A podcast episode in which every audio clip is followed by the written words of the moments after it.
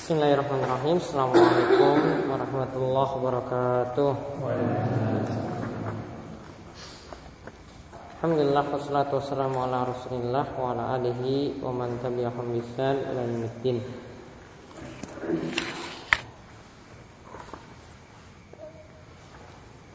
Segala puji bagi Allah. Alhamdulillah pada malam hari ini kita bisa melanjutkan kembali kajian kita dari kitab Bulughul Maram tentang masalah jual beli.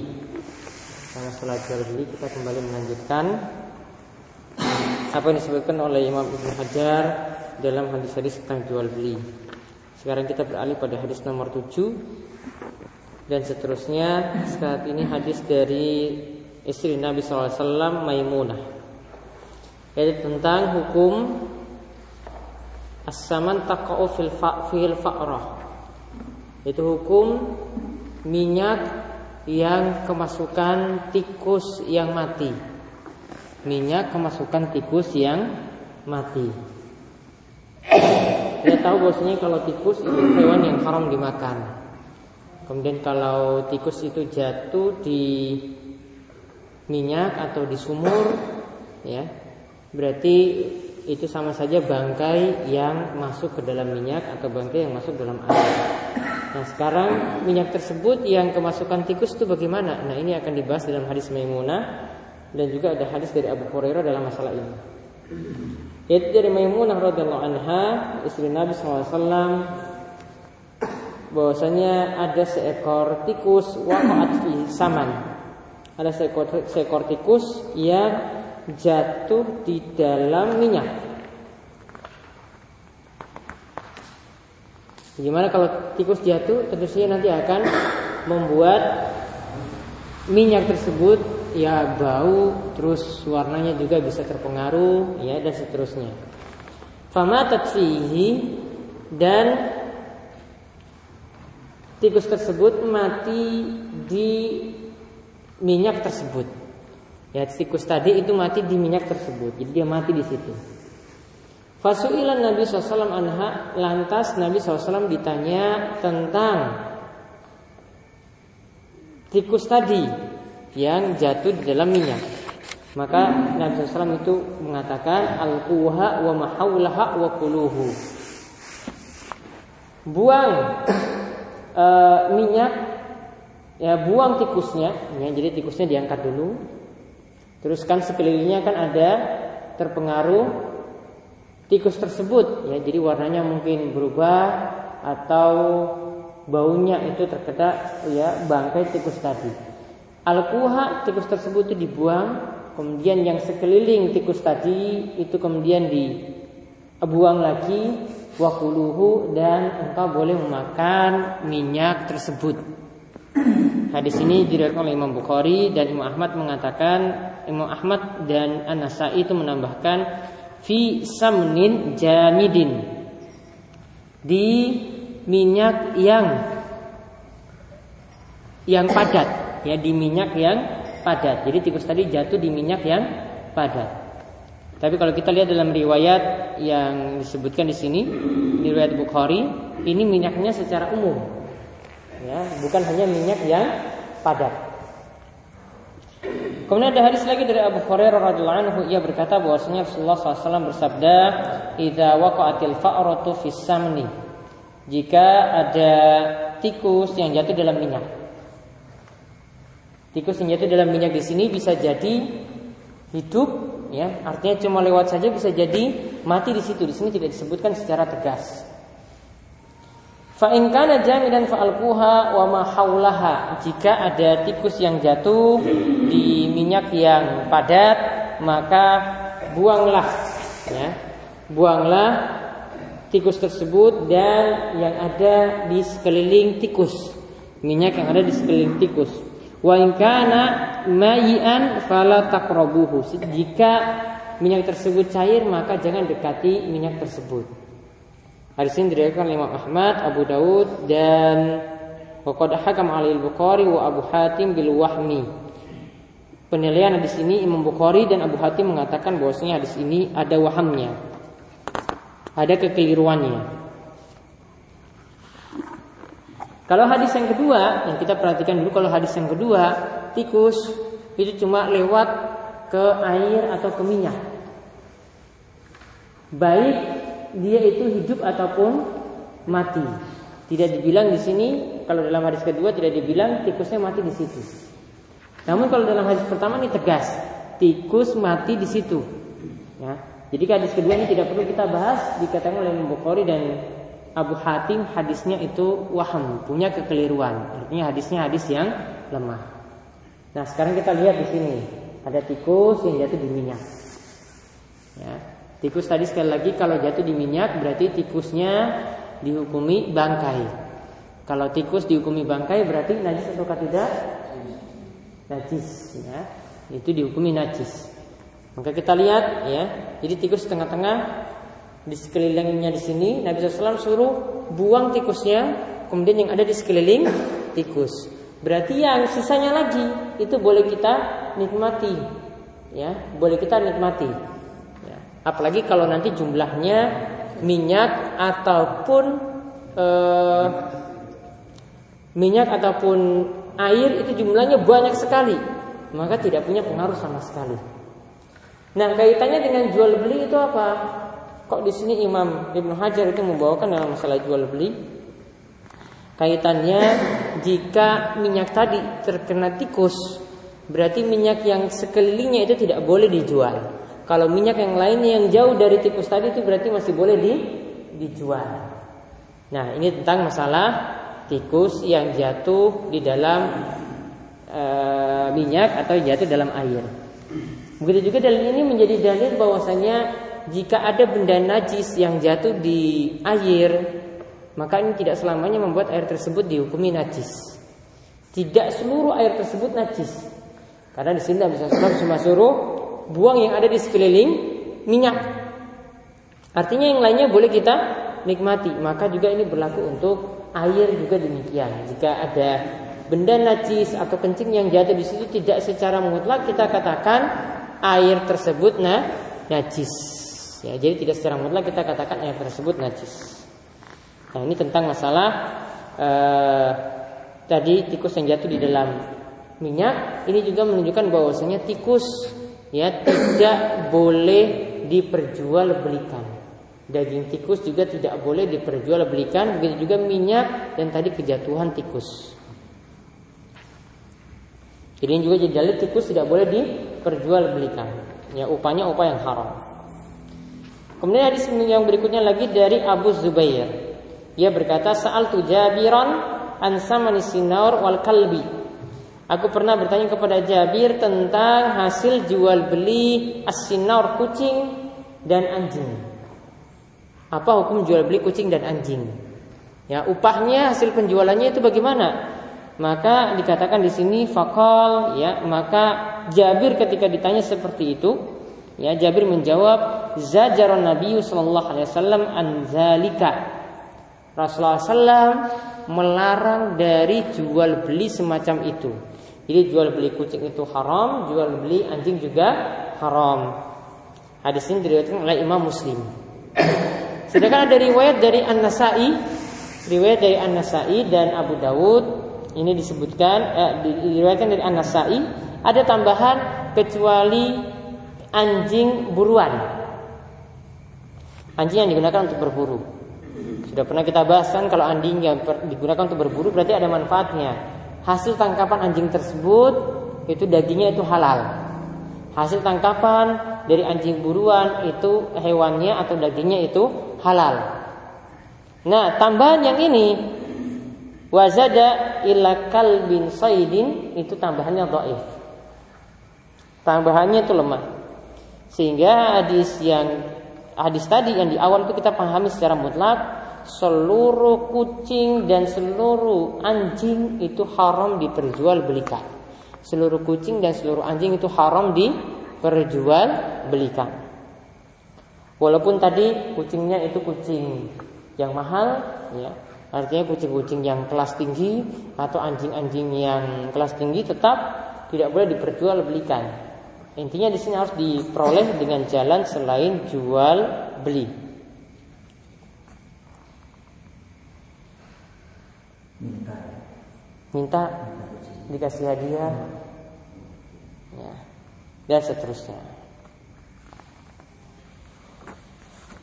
Nah, sekarang kita lihat lagi hadis yang 10 tentang syarat tambahan dari jual beli.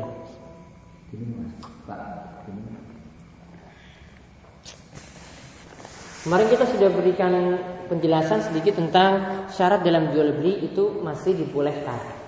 Jadi misalnya kemarin Nabi Muhammad SAW itu beli keledai ya dari sahabat Jabir. Kemudian ketika itu Nabi SAW memberikan, ketika mau beli Nabi SAW tawar ya, awalnya Jabir tidak mau beli, kemudian Jabir mau jual dengan harga 1 ukiyah mata uang di masa silam. Kemudian dia berikan syarat pada Nabi SAW, saya jualkan ya keledai ini ya, saya jualkan unta ini, tetapi dengan syarat ya, saya pakai dulu ke rumah, kemudian saya nanti balikan lagi kepada Nabi Sallallahu Alaihi Wasallam. Ya. Maka di sini menunjukkan ada syarat tambahan dalam jual beli itu masih dibolehkan. Nah, sekarang kita lihat ada penjelasan yang sama juga ingin melengkapi penjelasan tersebut, bahwasanya syarat dalam jual beli masih dibolehkan selama bukan syarat yang batil. Syarat yang batil misalnya bagaimana? Ya, misalnya dalam jual beli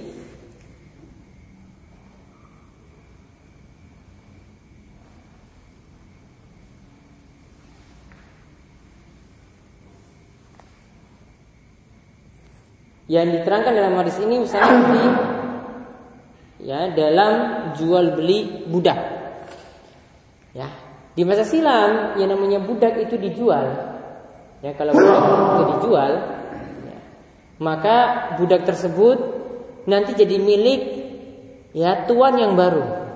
Dan nanti kalau dia itu punya warisan harta, harta ini juga jadi milik tuan yang baru. Bukan dari tuan yang pertama dulu, bukan dari majikan yang pertama dahulu. Nah, kalau ada yang buat syarat, misalnya saya jualkan budak ini padamu dengan syarat budak ini pokoknya saya nanti yang punya warisnya itu nanti jadi milik saya. Jadi tuan yang pertama harus tetap memiliki hak waris tersebut. Nah, syarat ini tidak diperbolehkan. Ya, syarat ini tidak diperbolehkan. Begitu juga nanti di sini kita akan lihat ya ada pelajaran-pelajaran yang lainnya dalam hadis ini. Termasuk juga tentang masalah jual beli kredit akan dibahas di sini. Baik, kita lihat hadisnya dari Aisyah radhiyallahu anha. Ia berkata, "Ja'atni Barirah." Barirah itu pernah mendatangiku. Faqalat, maka ketika itu Barirah mengatakan, "Katabtu ahli ala tis'i awakin." Aku dijanjikan merdeka, ya, aku dijanjikan merdeka oleh ahli, yaitu tuanku atau majikanku, dengan syarat aku bisa menebus uang 9 ukiyah. Jadi dia bebas dengan cara mukatabah. Ya, dia bebas dengan cara mukatabah, artinya setelah dibayar 9 ukiyah dulu, dia punya uang 9 ukiyah dulu, ya, baru nanti dia itu bebas. Maka ketika itu dikatakan di sini nanti akan dicicil fi kulli amin ukiyah. Setiap tahun akan dilunasi 1 ukiyah. Berarti dilunasi nanti berapa tahun? 9 tahun. Ya. Berarti ini nyicil atau enggak ini? Nyicil. Berarti kredit, ya tah? Berarti boleh kan kredit? Boleh. Asalkan apa kemarin syaratnya? Tidak ada tambahan, artinya tidak ada ya riba di dalam transaksi kredit tersebut. Ya, kemarin contohnya yang masalah adalah kredit yang bagaimana? Pak Nasir? Transaksi ada pihak ketiga. Ada lagi yang riba lagi kreditnya?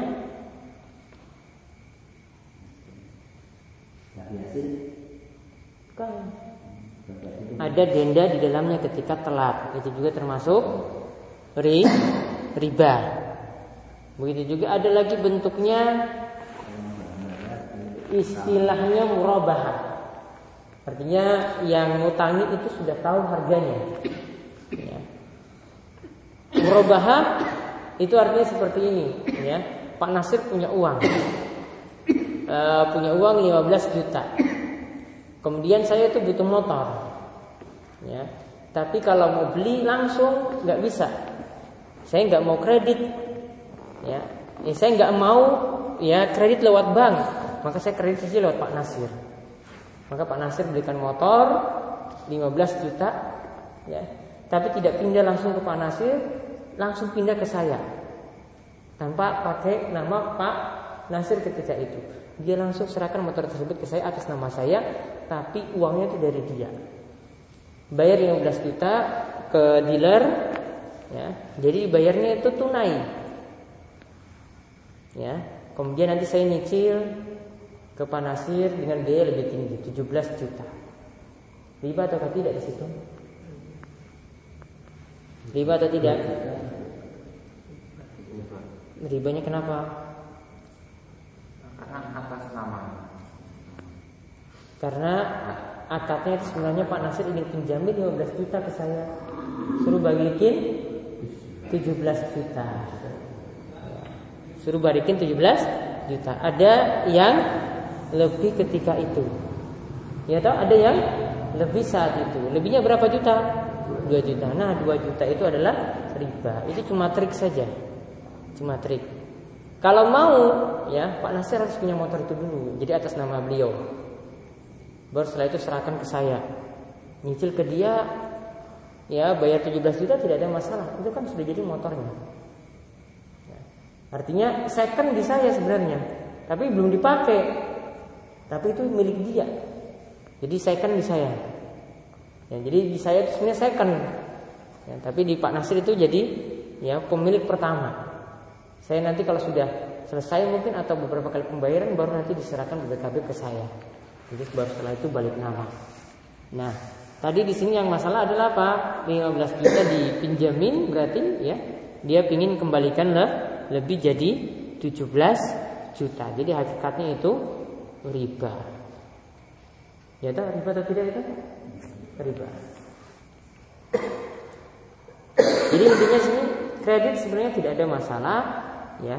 Buktinya ada dalam hadis Barirah ini dia nyicil untuk pelunasan untuk perbudakannya, ya toh. Dia untuk lunasi sampai dia itu merdeka 9 uqiyah, baru kalau sudah lunas seperti itu baru nanti dia bebas.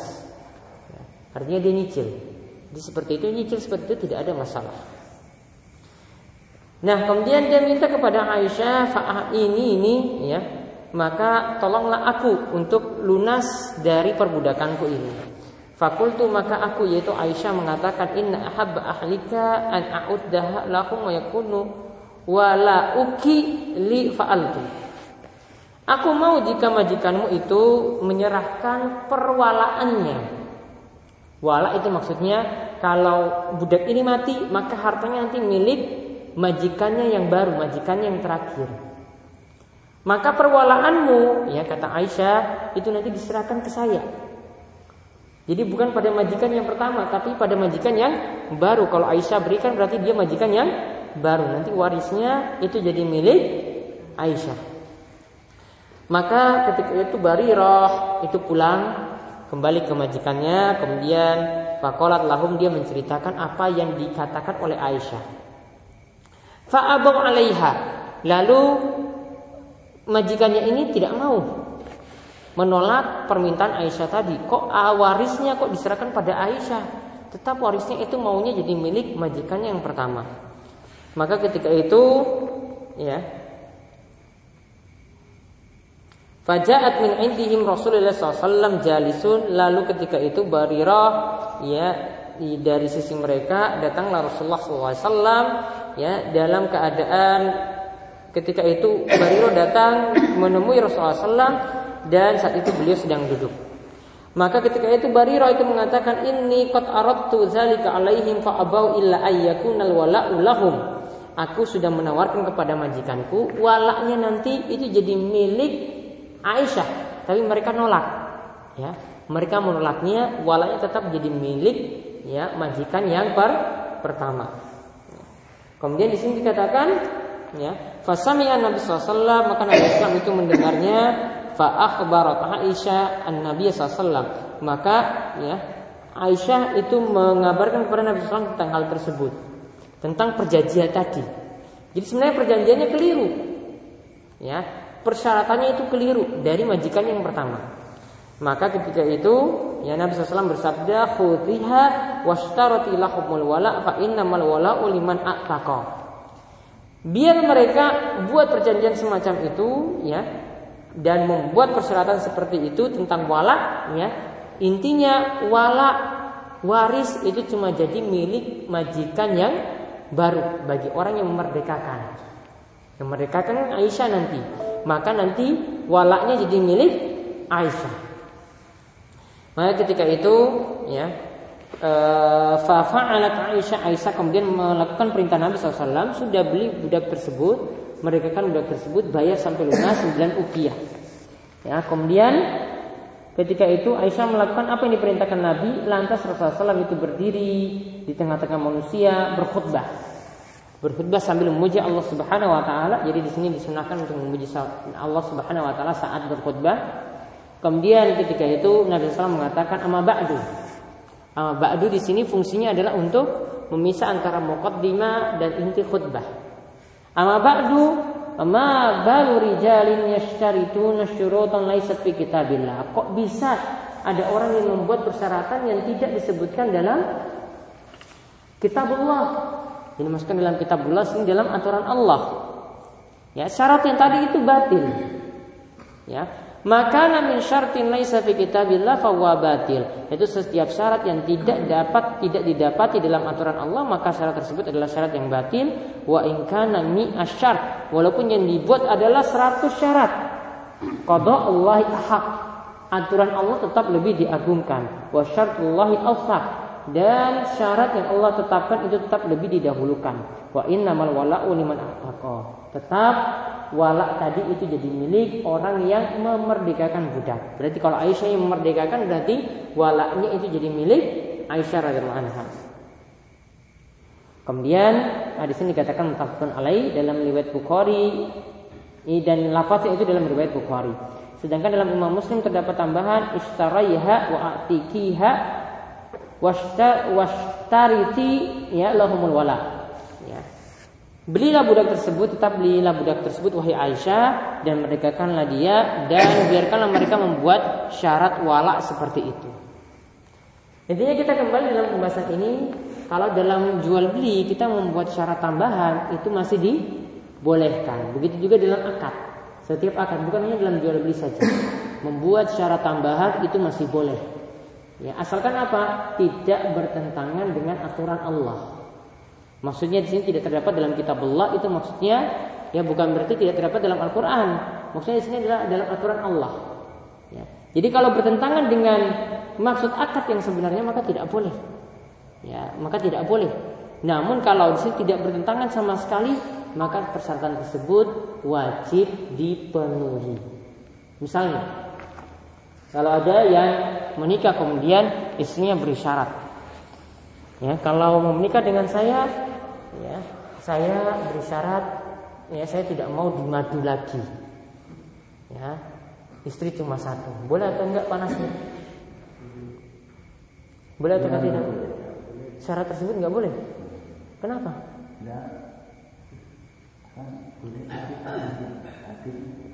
Membuat syarat itu boleh atau enggak tidak? Bertentangan dengan peraturan surat Allah. Nah, poligami itu wajib atau tidak? Tidak. Hah? Wajib? Istri lebih dari satu wajib? Cuma boleh. Ya. Saya misalnya membuat syarat seperti itu, ya. Saya perempuan misalnya, saya buat syarat seperti itu. Saya mau nikah asal tidak mau dimadu. Boleh atau tidak? Syarat ini bertentangan dengan aturan Allah? Dan tidak, syaratnya tidak bertentangan, ya, syaratnya tidak bertentangan, maka tidak masalah membuat syarat seperti itu, wanita membuat syarat seperti itu, ya. Jadi kalau dia buat syarat seperti itu, Pak Nasir bahkan tekan tanda tangan, maka tidak boleh dimadu. Kalau melanggar berarti melanggar perjanjian, ya. Dan Nabi Shallallahu Alaihi Wasallam sudah mengatakan al muslimuna ala syurutihim, setiap muslim itu sesuai dengan janji yang telah dia buat. Misalnya lagi perempuan dia berisyarat juga, saya mau menikah dengan kamu asalkan kamu tetap tinggal di sini. Gak boleh bawa saya ke luar negeri, gak boleh bawa saya ke Kalimantan, ke Sulawesi, ke Papua, gak boleh. Kalau setuju dengan syarat tersebut terus dilanggar, ya tidak dibolehkan. Nah, syarat tersebut itu bukan syarat yang batil, syaratnya masih dibolehkan. Ya, maka setiap orang yang memenuhi akad tersebut, ya, dia setujui, maka dia tidak boleh melanggar akad tadi, karena tidak bertentangan dengan Al-Quran, tidak bertentangan dengan hadis. Itu syarat yang sah-sah saja, syarat manusia yang dia buat. Kalau dipenuhi, disetujui, maka tetap wajib diikuti. Misalnya juga dalam jual beli, ya, misalnya di pasar itu punya aturan harga. Harga beras ini sekarang aturan dari pemerintah, ya, 1 kilo tidak boleh lebih dari 10.000. Ya, pemerintah buat aturan. Aturan ini boleh dipenuhi atau tidak, atau kita boleh saja melanggarnya? Jawabannya wajib dipenuhi, karena aturan seperti ini tidak bertentangan dengan aturan Allah. Membuat batasan harga seperti ini tidak bertentangan, maka kalau seperti itu sah-sah saja. Ya, jadi kalau ada yang melanggar, dia buat harga lebih tinggi, ya, maka tidak dibolehkan. Atau pemerintah katakan harganya tidak boleh rendah dari 10.000, ya. Maka kalau tidak memenuhi aturan ini juga, maka tidak diperbolehkan, ya. Harus tetap memenuhi aturan tersebut, ya. Karena di sini dikatakan, ya, syarat tambahan dari manusia itu masih boleh selama tidak bertentangan dengan hukum Allah Subhanahu Wa Taala.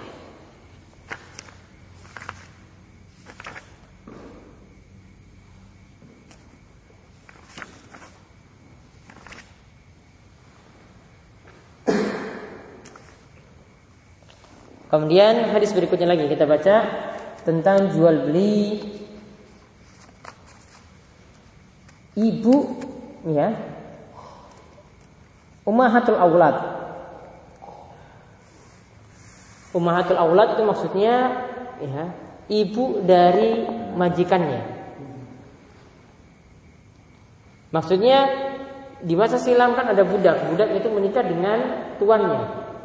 Ya, dengan adanya kepemilikan perbudakan, akhirnya mereka berdua berhubungan intim, terus punya anak.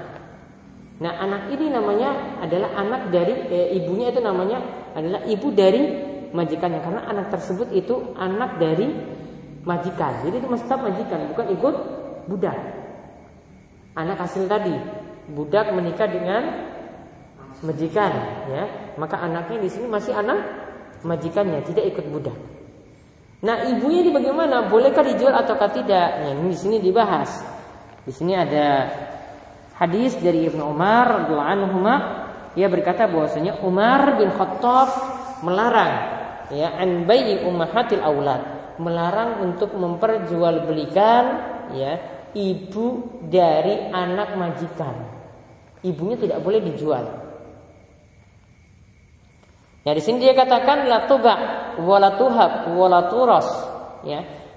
Ibu dari anak majikan tadi tidak boleh dijual, tidak boleh dihadiahkan, tidak boleh diwariskan. Ya, stamti'u biha ma badalahu. Ya, boleh, ya, masih tetap bersenang-senang dengannya, ya, ma badalahu. Selama dalam hal yang masih dibolehkan. Fa idza mata fa hiya hurratun. Jika majikan tersebut itu mati, ya, maka wanita yang tadi jadi ibu dari majikannya tadi, dia nanti akan merdeka. Ruwahu Malik, hadis ini diriwayatkan oleh Imam Malik, Baihaqi, ya, dan dikatakan wa rafa'ahu ba'dahu wa fawahimah. Namun sebagian perawi itu mengatakan ini sampai Nabi sallallahu alaihi wasallam, namun itu keliru. Kemudian ada hadis dari Jabir lagi radhiyallahu anhu, ia berkata kunna nabiyyu sararina ummahatil aulad. Kami dahulu itu menjual, ya, budak perempuan, ya, yaitu ummahatil aulad, ibu dari majikan tadi, dari anak majikan, ya. Wa Nabi sallallahu hayyun, dan ketika itu Nabi sallallahu itu masih hidup, la nara bizalika ba'san, dan kami menilai bahwasanya seperti itu tidak ada masalah. Hadis ini diriwayatkan oleh An-Nasai dan Ibn Majah dan Daruquthni dan disahihkan oleh Ibn Hibban. Kalau kita lihat dari perkataan Umar, ya tadi cuma perkataan Umar, ummahatul aulad, ibu dari anak majikan itu tidak boleh dijual. Ya, ibu dari anak majikan itu tidak boleh dijual. Namun kalau kita lihat dari hadis Jabir, ya masih dibolehkannya menjual. Ya, masih membolehkannya menjual ya ibu dari anak majikan tersebut. Namun ada ulama yang mengatakan bahwasanya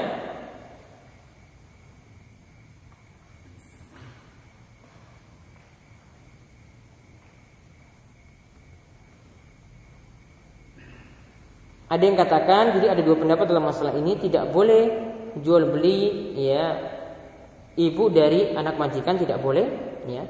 Dan ada yang membolehkannya. Namun perkataan yang mengatakan boleh ini insyaallah yang lebih kuat, karena ini adalah amalan sahabat, jadi sebetulnya tidaklah masalah ya. Namun Imam Syaukani katakan yang lebih hati-hati tidak menjual ummahatul aulad, ibu dari anak majikan. Kalau dihadiahkan juga tidak boleh, kalau kita lihat dari hadis dari Umar tadi. Kemudian hadis terakhir yang kita bahas kali ini yaitu hadis dari Jabir bin Abdillah tentang jual beli air. Jual beli air dibolehkan atau tidak?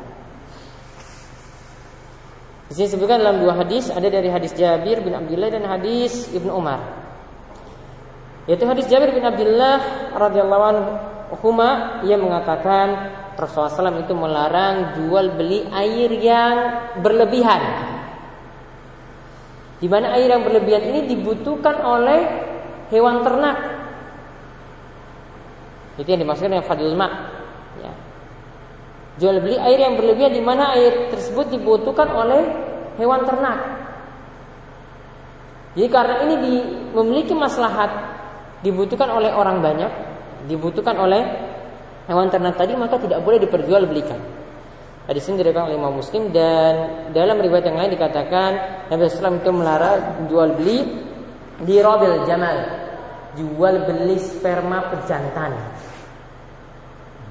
Kemudian dalam hadis Ibnu Umar dikatakan, Ibnu Umar radhiyallahu anhu mengatakan, nah Rasulullah sallallahu an asbil fahri. Rasulullah sallallahu juga melarang jual beli sperma pejantan. Hadis ini diriwayatkan oleh Imam Bukhari. Maka ada dua masalah di sini yang dibahas oleh Ibnu Hajar. Yang pertama tentang jual beli air. Intinya jual beli air dibagi menjadi tiga. Atau ringkasnya dibagi dua saja. Ya, dibagi dua. Yang pertama, air yang masih jadi milik kaum muslimin. Air yang masih jadi milik kaum muslimin atau milik bersama. Contohnya air yang jadi milik bersama apa? Air sungai. Air hujan masih turun. Hujannya masih turun, itu masih milik bersama. Kalau sudah ditampung berbeda. Enggak boleh ketika hujan turun terus yang satu katakan bahwa itu airku, enggak boleh. Airnya masih turun, air laut, ya kan? Itu masih milik bersama, kecuali kalau sudah diolah. Ya, air sungai juga demikian, itu masih jadi milik bersama. Ya, air seperti ini, air yang masih jadi milik bersama tidak boleh diperjualbelikan. Termasuk juga di sini air yang dibutuhkan oleh orang banyak. Airnya itu berlebih ya, dan dibutuhkan oleh orang banyak. Itu juga tidak boleh diperjualbelikan. Seperti tadi, airnya itu berlebihan dan masih dibutuhkan oleh hewan ternak. Kalau dia alirkan begitu saja hewan ternak minum itu masih bisa, tapi dia mau jual. Padahal kalau dia biarkan begitu saja tidak memudaratkan dirinya. Gratis kok airnya itu ngalir, tapi dia jual, itu tidak boleh. Sedangkan yang kedua, air yang sudah dikemas, air yang sudah ditampung, air yang sudah diwadahi, air yang sudah diolah, ya, yang butuh seperti ini boleh diperjualbelikan. Air aqua, walaupun dari air sungai kan, tapi dia olah.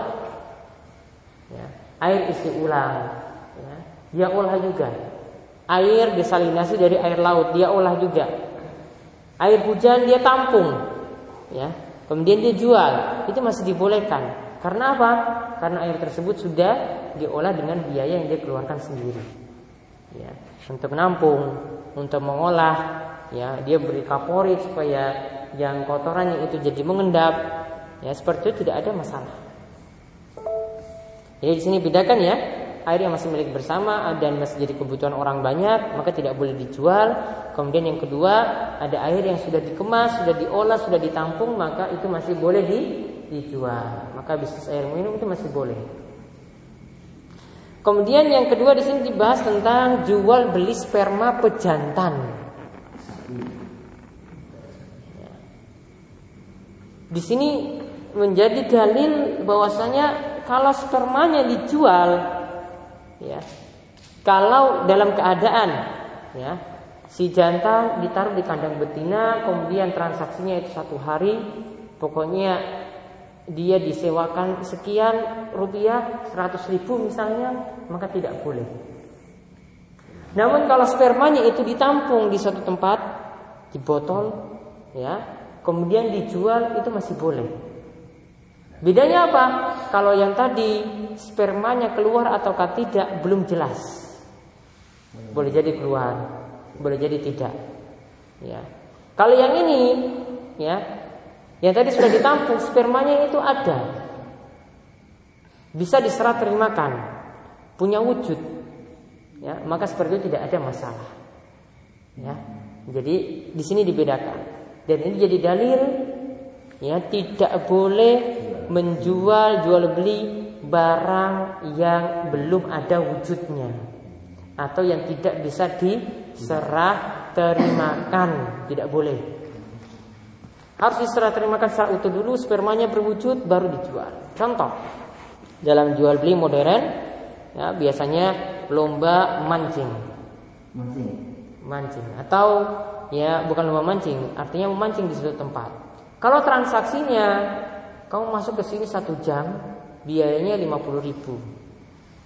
Terserah mau dapat ikan 1 ekor, mau dapat 1 ember, mau dapat 1 ton, ya, tidak dapat sama sekali, pokoknya transaksinya seperti itu. Ya tak? Namun kalau transaksinya terserah memancing berapa lama, kamu dapat sekian kilo, nanti ditimbang, nanti kita bayarnya itu per kilo. Kalau seperti itu tidak ada masalah. Karena barangnya sudah bisa diserah terimakan. Kalau tadi ikannya masih di air. Ini telah kemarin-kemarin.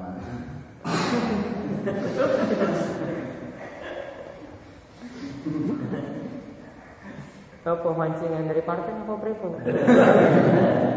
Ya, cari suara. Tapi nggak lah, lebih tenang lah. Jadi transaksinya beda ya. Kalau yang tadi 1 jam, ikannya itu belum ada, belum diserah terimakan, masih dalam kolam. Dia mau dapat, bisa jadi tidak dapat, bisa jadi sama sekali 1 jam dia tidak dapat sama sekali. Kalau tidak dapat sama sekali, pembeli rugi. Nah, kalau didapatnya itu banyak, penjual rugi. Jadi di sini disilakan dengan goror, sama dengan ini kasusnya. Spermanya juga demikian. Kalau tidak berwujud tadi disewakan dalam waktu 1 hari, biayanya 100.000. Nah, itu sesuatu yang tidak berwujud, tidak boleh. Namun kalau spermanya sudah ditampung, sudah ada spermanya baru di situ disuntikan kepada betinanya, maka di sini tidak ada masalah. Karena sudah ada sesuatu yang bisa dijual ketika itu. Maka kalau tadi ikannya tadi ditampung dulu, langsung dikiloin, ya. Transaksinya itu berdasarkan tangkapan tadi. Nah, ini baru dibolehkan. Walaupun dia memancing seharian di situ tidak ada masalah, ya. Yang penting dihitung dari hasil ikan yang ditangkap. Karena yang dijual tadi sesuatu yang sudah punya wujudnya. Kalau menyewa, menyewa apa? Ada bibit kambing yang bagus. Tak sewa 1 minggu tempat saya untuk menghamili yang betina. Berapa seminggu, Mas? Boleh asalkan dia bunting dulu baru bayar. Terbukti bunting dulu baru bayar. Kalau tidak terbukti tidak bisa. Termasuk jago ayam. ayam jago juga sama seperti itu. Nah, pokoknya sama seperti itu. Kalau pinjam mana boleh ya? Pinjam berarti kan nggak bayar apa-apa kan? Ya nggak masalah, pinjam nggak masalah. Ada lagi? Ada pertanyaan lagi? Ya? Mana itu kayaknya sebangsa tikus. Iya. Tikus mini. Hamster. Ada lagi? Bacing makannya apa? Kambing.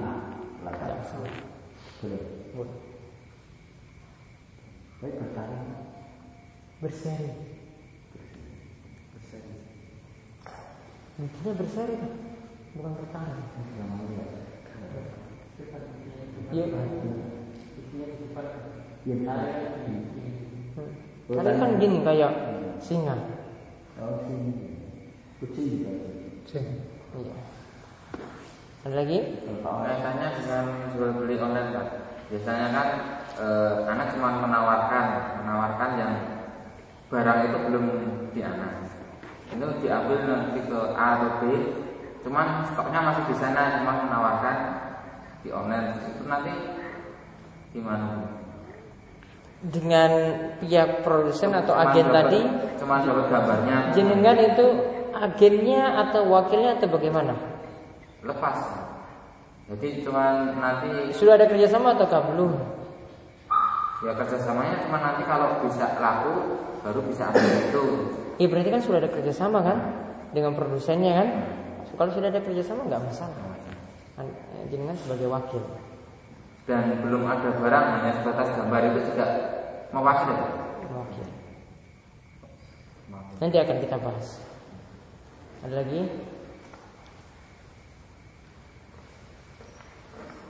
Dalam masalah tadi masalah syariat atau pengelola tadi dalam Ustaz kita supaya mengikuti Quran dan Sunnah atau Rasulullah dalam hal berkenan dalam hal masalah kebenaran itu ada rupanya ada yang ada saksi maaf itu menyelisih sedikit dan ada wali tapi walinya itu ada sesuatu hal itu enggak ada beli itu gimana itu sangka itu pernikahannya kalau wali itu ada dua kemungkinan bisa jadi masih ada ya tetapi tidak bisa hadir ya bisa masih ada tapi tidak bisa hadir misalnya bapaknya di sini ya bapaknya di Kalimantan anaknya itu di Jawa tidak bisa hadir ketika itu. Maka kalau masih bisa diwakilkan, wali boleh diwakilkan. Jadi bapaknya wakilkan misalnya sama kakaknya di sini, atau sama pamannya, atau langsung ke KUA, maka itu sah. Ya, seperti itu sah. Namun kalau walinya itu tidak ada sama sekali, tidak ada keluarganya, dia cuma anak seorang diri, anak yatim, atau mungkin dia anak buangan, walinya itu nggak jelas perempuan tersebut. Maka ketika itu walinya diserahkan kepada wali hakim. Wali hakim yaitu KUA kalau di negeri kita. Jadi nanti KUA yang langsung nikahkan anak tersebut. Kalau dalam suatu pernikahan sendiri enggak tercatat kan? Enggak tercatat. Itu masalahnya itu kan sama-sama sah. Seandainya rupanya itu terpenuhi. Kalau terpenuhi yang dimasukkan nikah siri seperti itu. Tapi ada suatu permasalahan lagi Ustaz. Apa? Permasalahan lagi. Misalnya malunya nggak mau, lalu cari dia itu beli orang. Nggak boleh, nikahnya nggak sah. Nggak sah. Beli wali, nikahnya nggak sah. Saya pernah dengar. Kalau walinya tidak ridho, nikah nggak sah. Harus diridhoi oleh wali. Coba anak bapak sudah besarkan ya, terus anak tersebut diambil orang tanpa lewat wali kita sebagai wali gitu, ya pasti nggak setuju. Ya, maka kalau beli wali seperti itu juga sama, tidak dibolehkan. Karena anak itu masih milik orang tua. Kalau begitu nggak bisa, hakim nggak mau. Kalau nggak setuju, misalnya hakim nggak mau menjadi wali hakim. Hakim ya pokoknya tidak bisa dilangsungkan pernikahan sampai walinya setuju.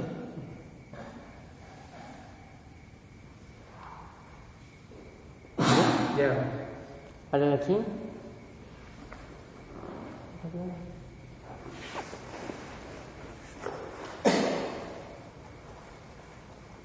Terakhir itu maaf tadi ada yang gimana?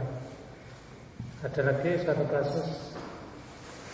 Nah, suatu pernikahan tapi yang apa itu? Pihak istri atau calon istri atau pihak perempuan itu dia punya pensiunan. Karena dikasih ini kan pensiunnya nggak putus. Jadi itu lalu gimana itu rezekinya jadi kalah apa enggak ya? Padahal pernikahan sah sendiri. Kalah atau enggak itu? Atau sungkat atau gimana? Sering terjadi sesuatu. Saya dengar nanti bisa.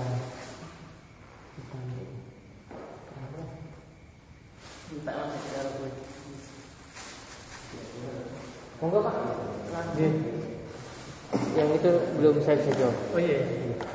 Oh.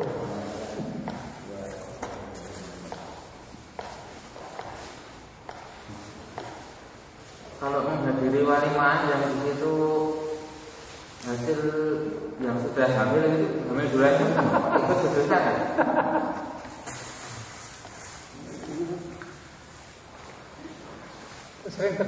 Pernikahan yang di dalamnya ada maksiat tidak boleh dihadiri. Tidak boleh. Termasuk rewangnya itu ya, misalnya tetangga. Ya, yang mau bantu saja kalau kita yang ini ya. Sabar.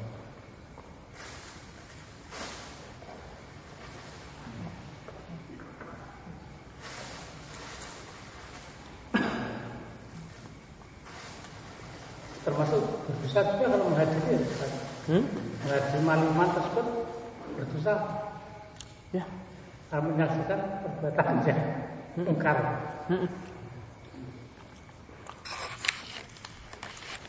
Saya tutup sekalian ya. Subhanakallahumma wa bihamdika asyhadu an la ilaha illa anta astaghfiruka wa atubu ilaik.